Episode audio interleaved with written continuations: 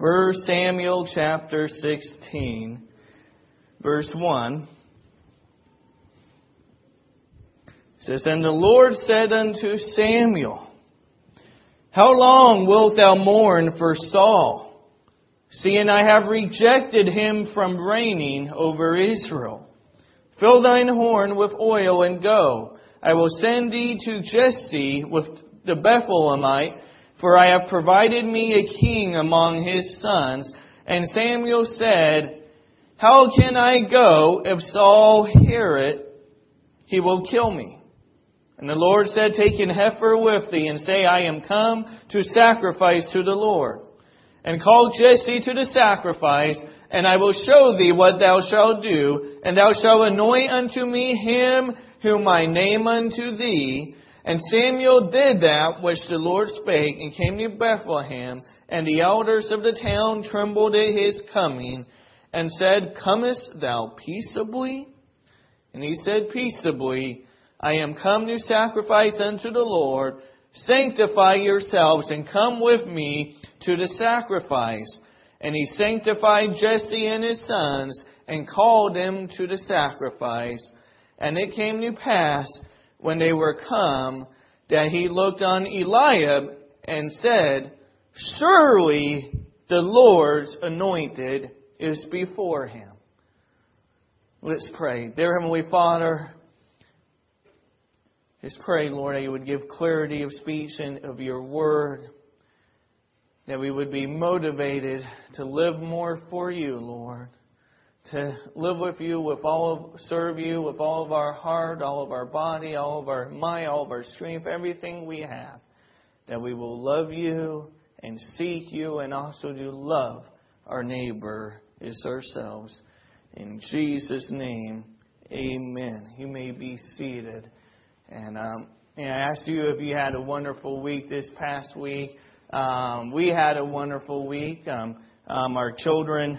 That almost sounds bad. Our children was gone. Uh, it was wonderful because they came back this last week. Amen. That's what I meant to say. But um, we were able to get a lot done on the house and get, um, getting it touched up, painted, and um, our door that always looked like mold was growing on it. Got it all um, nicely painted and sealed. So hopefully it'll be able to withstand um, the weather better now. Um, um, on Sunday afternoon, we got to go out eat with Rick and Sarisa. Um, Rick said, hey, since you don't got the kids, hey, I could afford two, a little better than seven. Amen. And uh, excuse me, you didn't say that. Maybe you said that to my wife or something. I don't know. But um, and then in the evening, um, we got to go with Joe and Carrie Ann's house. Um, also a new family that's been coming here. And um, we were there till past midnight and had a great time. Just had a blast. And um, we're trying to have another family today, but they got um, wedding plans to go to. And um, so praise the Lord for that. Weddings are a wonderful thing to celebrate. Amen. Um, we had a good week, and I hope you had a good week too this last week, and that this week will be a good week. All right, let's get back into the Word. Amen. Um, there are some things we're go- going for our series, Is It Really So? And um, the topic for today is, does God care only about the heart? Is it just the heart that matters in the eyes of God? Um, the common teaching is there is something that is com- um, something that's commonly said by the world and also um, by many Christians. And um, what is often said is the truth, at least in part is the truth, but often ends up coming up with the wrong conclusion. The truth part of it is that God does look at the heart. I want to um, read on in verse seven. Um, it says, First Samuel sixteen, if you've closed your Bible. First Samuel sixteen, verse seven says, verse six at first, it says, like it says, Surely the Lord's anointed is before him. Samuel sees Eliab, says, Man, surely this is the one the Lord is choosing um, to be king to replace Saul. In verse seven, But the Lord said unto Samuel, Look not on his countenance, or on the height of his stature, because I have refused him. For the Lord seeth not as man seeth. For man looketh on the outward appearance, but the Lord looketh on the heart. Then Jesse called Abinadab and made him pass before Samuel. And he said, neither have the Lord chosen this. And Jesse made Shammah, another one of his sons, to pass by. And he said, neither have the Lord chosen this. Again Jesse made seven of his sons to pass before Samuel. And Samuel said unto Jesse, the Lord have not chosen these. And Samuel said unto Jesse, are here all thy children? And he said, there remaineth yet the youngest, and behold, he keepeth the sheep. And Samuel said unto Jesse, send and fetch him, for we will not sit down till he come hither. And he went and brought him in. Now he was ruddy, and withal of a beautiful countenance, and goodly to look to. And the Lord said, arise, anoint him, for this is he. Then Samuel took a horn of oil and anointed him in the midst of the brethren. And the Spirit of the Lord came upon David from that day forward. So Samuel rose up and went to Ramah. So it is true, as we've read in um, um, verse seven, that that for the Lord seeth not as the man seeth, for man looketh on the outward appearance, but the Lord looketh on the heart. Now, Eliab was refused. He was one that he was a man of war. He was a soldier. He was tall, big in stature. And remember, they're about to go against the Philistines, against Goliath and the others um, that were pretty enormous. And um, they considered them to be um, giants and stuff, um, being, being, being huge. But the Lord wasn't interested in just how someone looked on the outside. He was interested in what was in the heart. He was interested in who um, his choice was. But at first Samuel looked at Eliab and said, surely, this is the man. And then the Lord reveals to him, no, he is not the man. I have refused him. And he had all the sons of Jesse come before him. Hebrews four twelve talks about the word of God is quick and powerful and sharper than any two-edged sword, piercing even to the dividing asunder of soul and spirit, and of the joints and marrow, and is a discerner of the thoughts and intents of the heart. Go ahead and turn to Psalm one thirty-nine. But we see that God, the Word of God, is able to cut through, and that it's a discerner of even our thoughts and the intentions of our heart. That even when people may give God lip service, God truly knows the heart. Psalm one thirty-nine.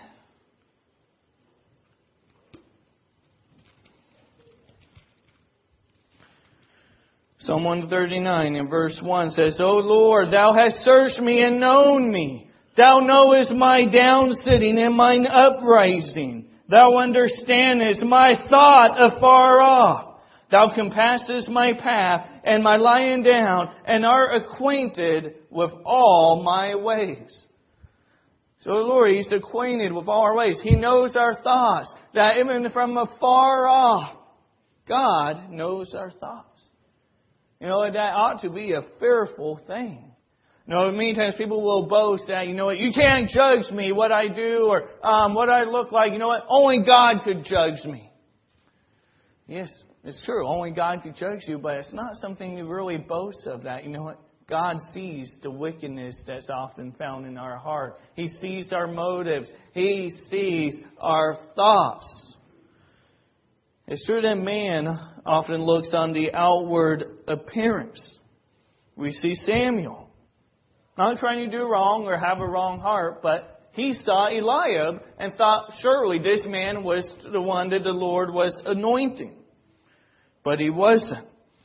Um, it, it, it's mankind. We don't have the ability to determine for certain what is going on the inside of someone's heart.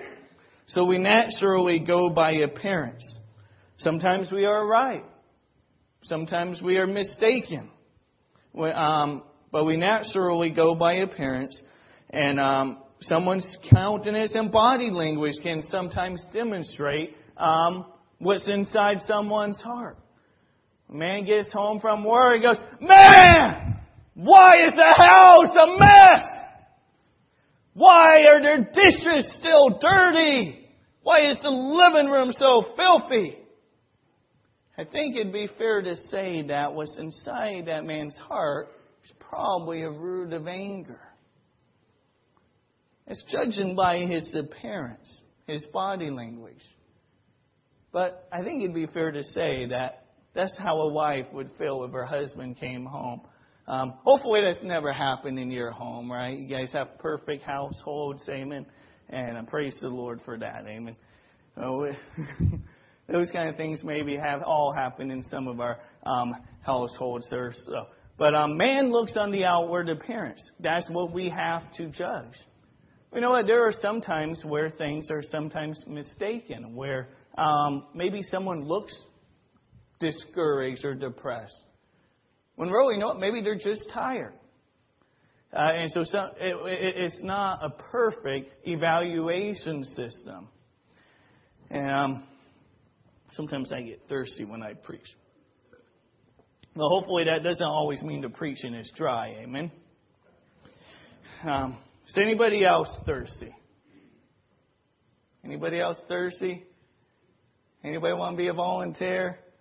Oh, you guys always seem suspicious. Well, let's see. Let's, let's see. Maybe we'll stir it up a little bit. Oh, this looks delicious. Man, isn't this a cute teacup? So beautiful that my wife didn't want me to use it. Said, hey, all you do is put it in the dishwasher. Anybody want a drink? Oh, it's a clean, clear cup. See how clear this glass is? Very clean on the outside. I made sure it was washed beforehand. And then there's water in here.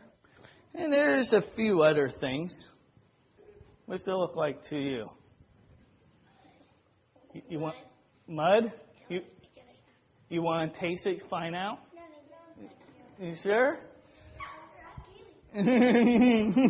Okay. Things may be clean and clear on the outside, but the inside is not always as it appears to be. Sometimes it is. Here's a clean glass. Here's some clean water. Unless someone put poison in it before I start preaching. But that is as it appears to be. This one does not. You had a clean, clear teacup. You had a clear glass. It's clean on the outside. You should drink it. It's clean. But, but see, God looks at what's on the inside. And um, the truth part is that God does look at the heart. Um, that the heart is very important. Proverbs four twenty-three says, keep thy heart with all diligence, for out of it are the issues of life. That we're to safely to guard our heart. We're to protect our heart. No, we're supposed to protect our heart in our relationships. To make sure our heart is only for our spouse and not for another man or another woman. Keeping our heart, loving um, loving our children, um, protecting our heart from temptation. We're to guard it. We're to keep it with all diligence. The heart is very important to God. But a misconception and thought pattern of sometimes carnal Christians um, or those who don't even know Christ is, since the heart is what is important, the outward appearance does not matter. That it doesn't matter how I dress, that it doesn't matter how I act outwardly, that it doesn't matter what I do or the places that I go or the people that I may strive to imitate. It's just my heart that matters, and you don't know my heart, so you can't judge me. This is where this teaching departs from Scripture. It is true that there are people who have a good heart whose outward appearance may not meet our own personal standards that we may have. However, that does not mean we should have no regard for our outward appearance or what we do or for our testimony. Our outward appearance does, to an extent, matter to the Lord, but God's able to see deeper than that. He's able to see the heart. And God will deal with His children at different times, different stages of um, their growth as a Christian. And um, that's why He's given us His Holy Spirit. And that God is indeed our judge. In Christ, we are positionally sanctified. We are set apart. We are made pure. We are made, made clean positionally in Christ. We are secure in Christ. That no man can take us out of um, the Father's hand or the Son's hand. And we're sealed by the Spirit of God. No one or nothing could take away our salvation. We are eternally, positionally sanctified in Christ. But you know, when you got saved, in this life, you were not made perfect. Okay, now your soul, your spirit is made perfect before God. We have Christ's imputed righteousness. But as long as we're in this flesh, we still struggle with sin. We still struggle with t- temptation. And so in this life, God's children will continually be progressively sanctified. Um, that we grow in grace. That we grow in our knowledge. That, and that God conforms us to the image of Christ. Go ahead and turn to James chapter two.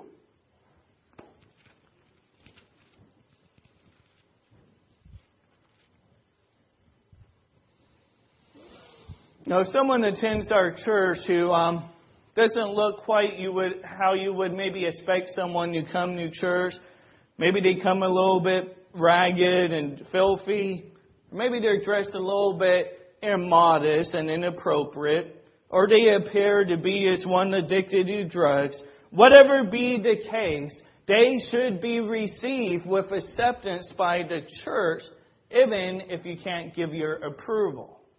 They're to be accepted even if you may not condone a lifestyle of drugs or, or um, immodesty, um, immodest attire. We're to receive people. We're to welcome people. We're not to be a respecter of persons, of the wealthy or the poor. James two verse one says, "My brethren, have not the faith of our Lord Jesus Christ, the Lord of glory, with respect of persons. For if there come unto your assembly a man with a gold ring and goodly apparel, and there come in also a poor man in vile raiment, and ye have respect to him that weareth the gay clothing, and say unto him, Sit thou here in a good place, and say to the poor, Stand thou there, or sit here under my footstool. Are ye not then partial in yourselves, and are become judges of evil thoughts?" We're not to be a respecter of persons based on one's appearance. But this does not mean that God has no regard for our appearance. That God doesn't care about the things that we do or the places that we go, as long as our heart is pure. Well, the scriptural context actually teaches, okay, yes, God expects us to have a pure heart. Jesus said, "Blessed are the pure in heart, for they shall see God." And again, the Bible said, "Keep thy heart with all diligence, for out of it are the issues of life." We must carefully guard our hearts. As it's impossible to be righteous on the outside and then hope that it makes the inside righteous. Typically, you do what you do on the outside because it's who you have become on the inside. You know, like drug addicts often end up having a unique appearance of de- a deteriorating age. You know, if they come to church, or church, receive them, welcome them. They're maybe seeking hope. They want freedom. Maybe they want Christ. They want out of the mess. But there is an appearance that oftentimes comes from it. The Gothic lifestyle. People are, again, all into um, everything black, darkness, a fascination with death. There's an appearance that comes with it. There's a lifestyle that ends up, there ends up being. It's not that, oh, they have this scary appearance, but their heart is pure. No, they have that appearance because of what's going on in the inside. Sometimes they may be hurt. Maybe, maybe, maybe, hurt. Maybe they haven't, haven't really had parents that truly were there to love and care for them. Or perhaps there's been an influence of friends and a spirit of rebellion. The gangs, gang, gangs, gangster lifestyle. You know, you see things that they commonly have is an appearance. Maybe tattoos all over their body, um, their pants halfway down. I'm not going to demonstrate that. Everybody said amen. Violence, rebelling, that ends up being their lifestyle. You know, I'm sorry, you know what? There are many in here that have gotten tattoos. So you know what? Many of you didn't do it out of a spirit of rebellion. Maybe it was endearing to you or um, whatever may be the case. And you can't change the past. You've already got it done. No need to live in guilt of anything like that. I'm just trying to illustrate, though, that for a gangster lifestyle, there's usually an appearance that comes um, with it. And in that, in that instance, it reflects the heart. You know, it's a prostitute or um, someone that's just completely sexualized. They end up having a scandalous attire. Inappropriate. Immodest. That's on the outside. Often, because that's what's on the inside. That's the lifestyle they want. Now, that may not always be the case. You know, sex trafficking is huge, bigger than any of us would really want to acknowledge. Many girls are hurting and don't want to be in that kind of situation. So again, we can't always look at the outward appearance. But oftentimes, the outward appearance does demonstrate what is on the inside. Um, many times the carnal Christians will typically imply um, that, you know, one could dress however they want. They could appear as radical as they want. They could mar their body, cut their body, and be as worldly as they please. After all, God looks at the heart, not the outward appearance. But there's a big problem with this type of concept. The Bible in First Samuel sixteen, this is the verse they always quote, is that the Lord seeth not as man seeth.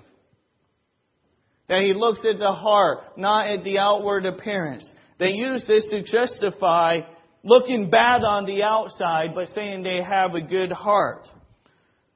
But the Bible isn't talking about someone that looks bad on the outside but has a good heart. The Bible is speaking of someone who looks good on the outside but has a bad heart. First Samuel sixteen seven said, "But the Lord said unto Samuel, Look not on his countenance or on the height of his stature, because I have refused him. For the Lord seeth not as man seeth, for man looketh on the outward appearance, but the Lord looketh on the heart." Samuel thought Eliab, again, was who God was choosing because of how he looked. How he looked strong, built, of a high stature. God corrected him for the error of thinking someone was good simply because of the outward appearance. Look good to Samuel. May look good to many of us. If you were choosing someone that was going to go to battle, you probably pick someone that looked strong. Not someone that maybe looked smaller or weaker. Eliab again was the man of war. He was in the army. David was tender and young and cared for the sheep, which and um, which really was a manly job. Many times we want to take it as, oh, that wasn't that much of a job. But had to protect them from wolves, from bears, um, from lions. Had to protect the flock. So it still took a strong man. We see in chapter seventeen, Eliab accused David of having a prideful and naughty heart for saying that, you know what, I'm willing to go to battle. That, that, that this man, Goliath and the Philistines, have defied the armies of the living and true God. And yet his brother says he has the impure heart. David says, is there not a cause? Is there not a cause? Now, David didn't look bad on the outside, but have a pure heart, as some would teach. The Bible actually even teaches, it says in First Samuel sixteen twelve, that David also had a beautiful countenance, and goodly to look to. And the Lord said, arise, anoint him, for this is he. So David had a good countenance himself too. But that was not the reason God was choosing him. It was his heart, his pure heart that he had. And while there are some that will teach that, you know what, the outside doesn't matter at all as long as the heart is pure, it's not scriptural. It is scriptural that God does look at the heart. And God sees the heart when we may think the outside looks good, but God sees the heart when it's bad. God cares about both the outside and the inside. Many scriptures in principle relate to the importance of our outward appearance. I'm not talking about trying to look beautiful, trying to put makeup on, or, or um, anything um, like that. Okay? But um, our body is a temple of the Holy Spirit. Go ahead and turn to First Corinthians six.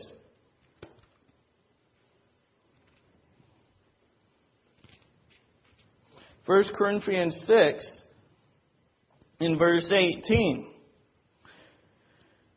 It says, flee fornication. Every sin that a man doeth is without the body. But he that committeth fornication sinneth against his own body. What, know ye not that your body is the temple of the Holy Ghost, which is in you, which ye have of God, and ye are not your own? For ye are bought with a price. Therefore glorify God in your body and in your spirit, which are God's. Our body is the temple. Now, one may say, I have a pure heart. This is one I'm planning on marrying. We're committed to each other. We're just not married yet, but we're going to sleep together because we're committed. They may say they have a good heart, but that appearance is not good. It is not. The Bible says, flee fornication. Leviticus nineteen twenty-eight, God told the Jewish people, ye shall not make any cuttings in your flesh for the dead, nor print any marks upon you. I am the Lord. We see that God has given distinction, that He created man and He created woman. And God wanted it to stay that way. God created man in His image, and He's made Eve and made woman in the image of man. And God's made a distinction of genders. We see the Bible, the Bible even speaks about a man's hair and a woman's um, hair. First Corinthians eleven fourteen says, doth not even nature itself teach you that if a man have long hair, it is a shame unto him? But if a woman have long hair, it is a glory to her, for her hair is given her a covering. That's the physical appearance. God gave distinction in the genders. Now, you know what? Now, if a man comes in here with long hair, you welcome them, you receive them. You don't even say anything about his hair. Okay? But you know what? As people grow in the Lord, many times they'll, they'll, even without even seeing this Bible verse, we'll oftentimes go, you know what? Maybe I should cut my hair. What's up? Now, man looks on the outward appearance, okay? God looks at the heart. A man may have long hair and have a pure heart before the Lord. They may be someone, they may they got saved, they're walking with God, and they may have a pure heart before the Lord. And that's where we're not to focus or um, and um, try to bring that as some kind of test to come and be part of this fellowship.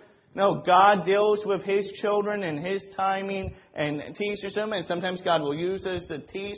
But you know what? The Spirit of God is a way better teacher than any of us are. Now, are we still supposed to teach the Word of God? Yes. Otherwise, I wouldn't be here right now teaching the Word of God. We are to teach it. But here we see God does care that, you know what? He wants a woman to look like a woman and a man to look like a man. We even see this goes to with our clothing. In Deuteronomy twenty-two five, the woman shall not wear that which pertaineth unto a man, neither shall a man put on a woman's garment. For all that do so are abomination unto the Lord thy God. God wanted a distinction even in our clothing.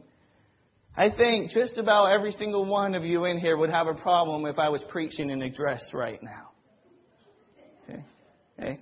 You're laughing, but I think many of you would be gone if you had a, a feminine a feminine pastor.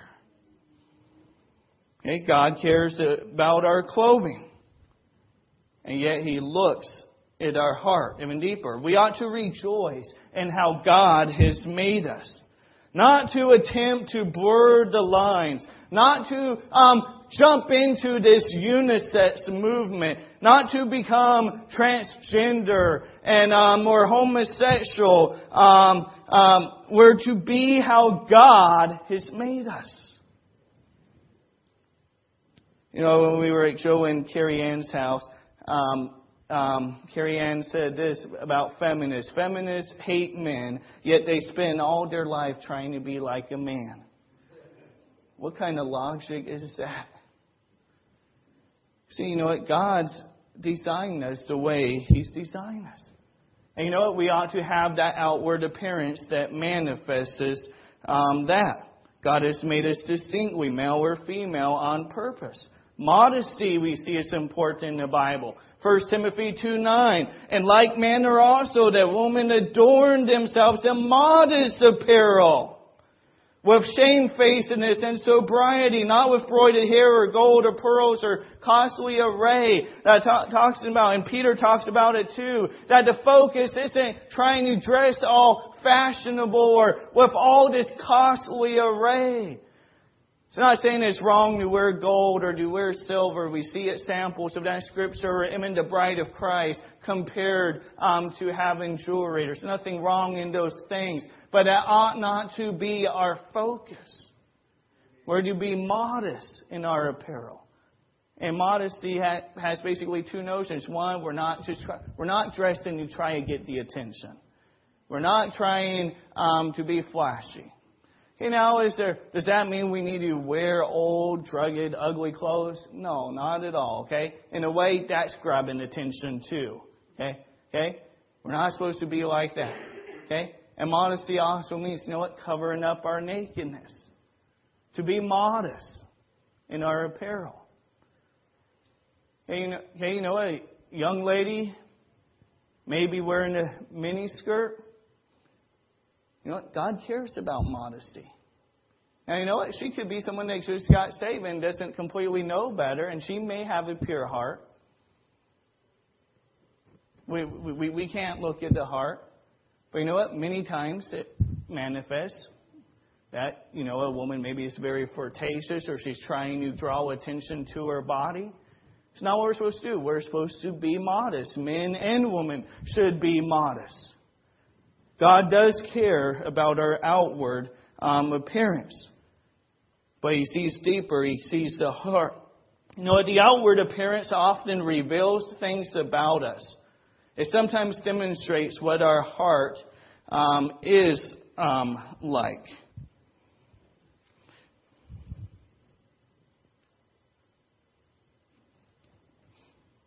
Um, in Genesis thirty-one two, I'll just read it. It says, And Jacob beheld the countenance of Laban, and behold, it was not toward him as before.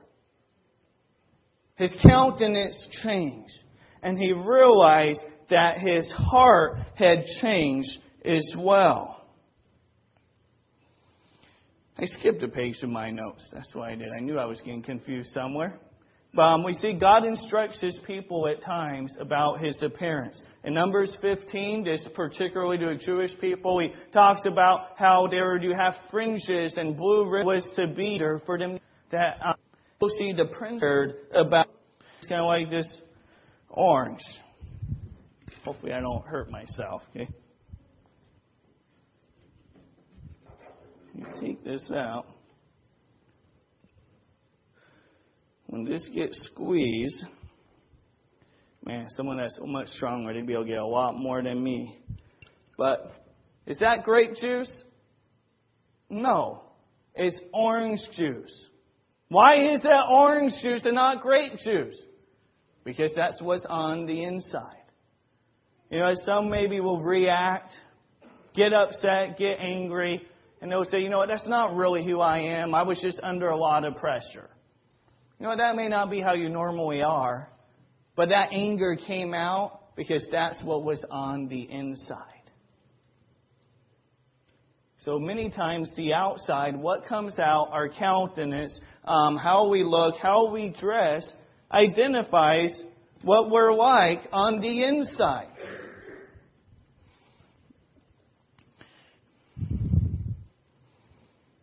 It can display a spirit of rebellion. It can display that one is deeply hurt and bitter. It can display an attitude of joy. The outside appearance can also be a reflection. Exodus thirty-four twenty-nine says, and it came to pass when Moses came down from the Mount Sinai with the two tables of testimony in Moses' hand, when he came down from the mount, that Moses wist not that his skin of his face shone while he talked with him. He went to meet with the Lord and just saw his backwards. He wasn't able to see God in all his glory, but he had a glimpse of it. And he came back with his face shining. Moses' face shone because he had been with God. Moses didn't know his face was shining. He was not putting on an act to impress people. It was the natural consequence of spending time with God. When Stephen was being stoned, or just before he was stoned, he was brought before the council and being condemned for preaching the name of Christ. It says in Acts six fifteen, and all that sat in the council, looking steadfastly on him, saw his face as it had been the face of an angel. He had the countenance. His face appeared as an angel. He had spent time with the Lord. When we're in God's Word, there's going to be an attitude. There's going to be something that comes out of us when that's on the inside of us. And my hand's a little bit sticky. The outward things in our lives, the way we dress, the way we talk and behave, can be a reflection of our relationship with God. If the inside is right, the outside will take care of itself. Man can look good on the outside, however, yet his heart be far from God. Let's turn to Matthew twenty-three and we'll wrap it up. Matthew twenty-three.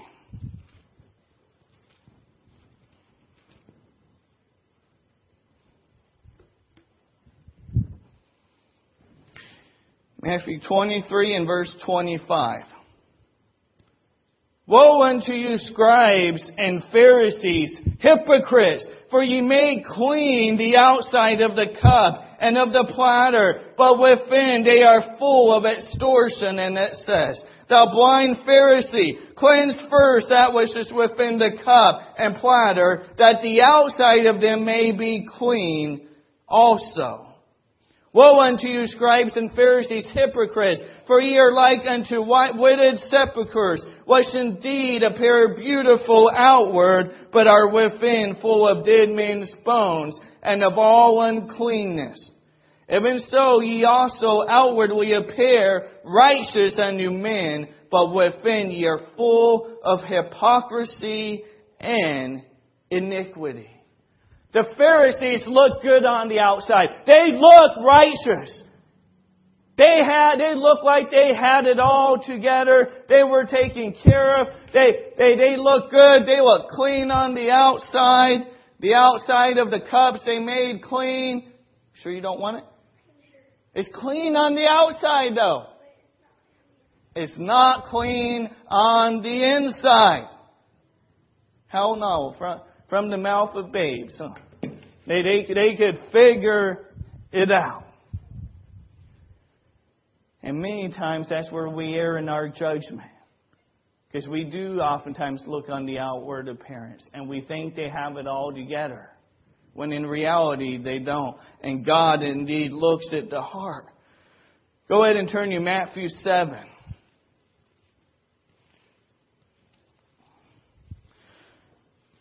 You know, a man could also play religion. They're religious. The Pharisees were very religious. They, they bragged about the commandments that they obey. They loved the praise of men. You know, there could be many in here. You're religious, coming to church, but you don't know Christ. You don't know the Lord. Your heart has not yet been made cleansed by the forgiveness of Jesus Christ. Matthew seven and verse twenty-five. No, not twenty-five. In verse um, twenty-one. Not everyone that saith unto me, Lord, Lord, shall enter into the kingdom of heaven, but he that doeth the will of my Father which is in heaven. Many will say to me in that day, Lord, Lord, have we not prophesied in thy name, and in thy name have cast out devils, and in thy name done many wonderful works? And then will I profess unto them, I never knew you. Depart from me, ye that work iniquity. These people were religious. Apparently, they were people that be they, they were people that would be involved in the church. They prophesied even in the name of Christ. They did miracles. They did many mighty and wonderful good deeds. They were clean on the outside. But the heart was still missing. Jesus said, only he that does the will of the, of the will of the Father will we see in his kingdom.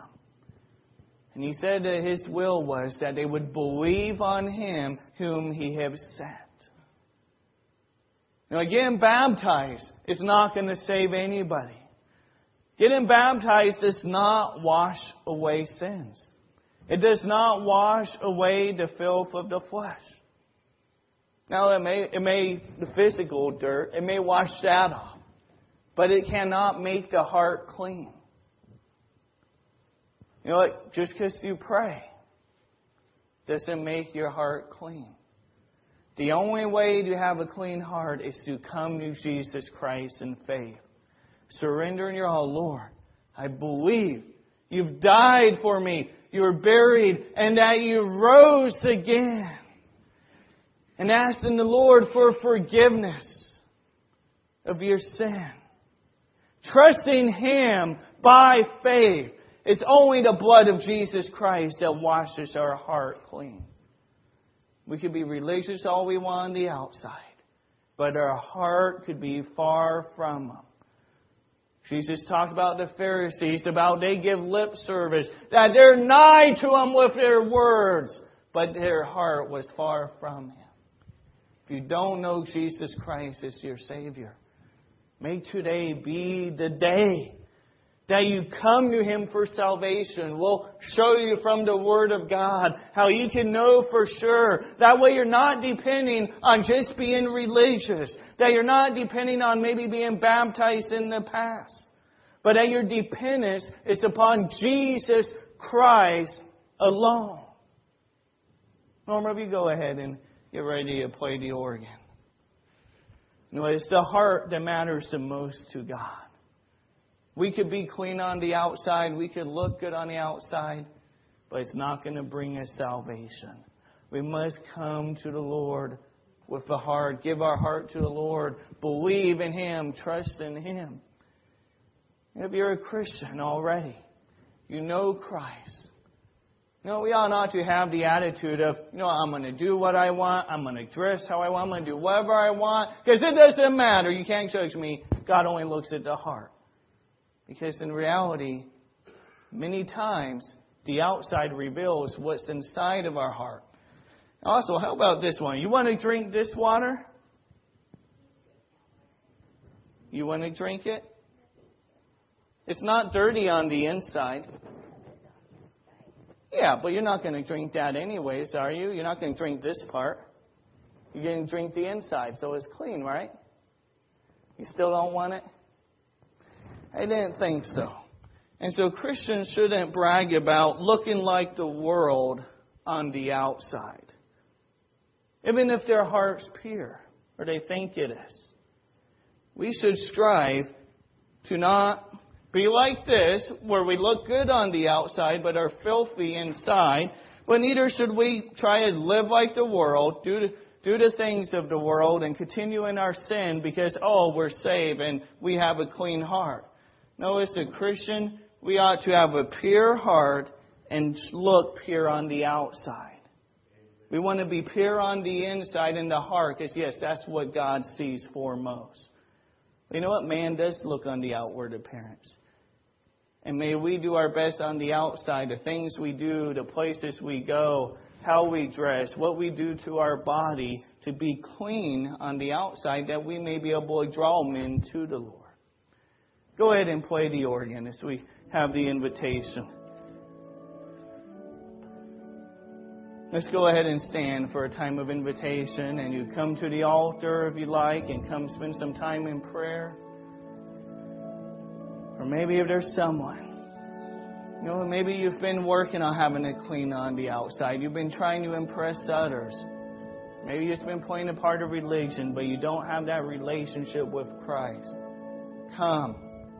I'll take you to a room and we'll show you from where God more clearly how you can have a relationship with Jesus Christ.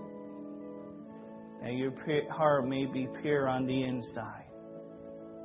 The outside God will take care of when we yield it to Him. You know, I read about a little girl who she was helping her mom do the dishes. And all she was doing was cleaning the inside of the dishes. Her mom saw that and said, "Honey, what, what are you doing? You're only cleaning the inside of dishes." And, and the girl said, "Well, preacher said it's better to be clean on the inside than the outside." Her mother taught her, yes, it's the inside that matters most.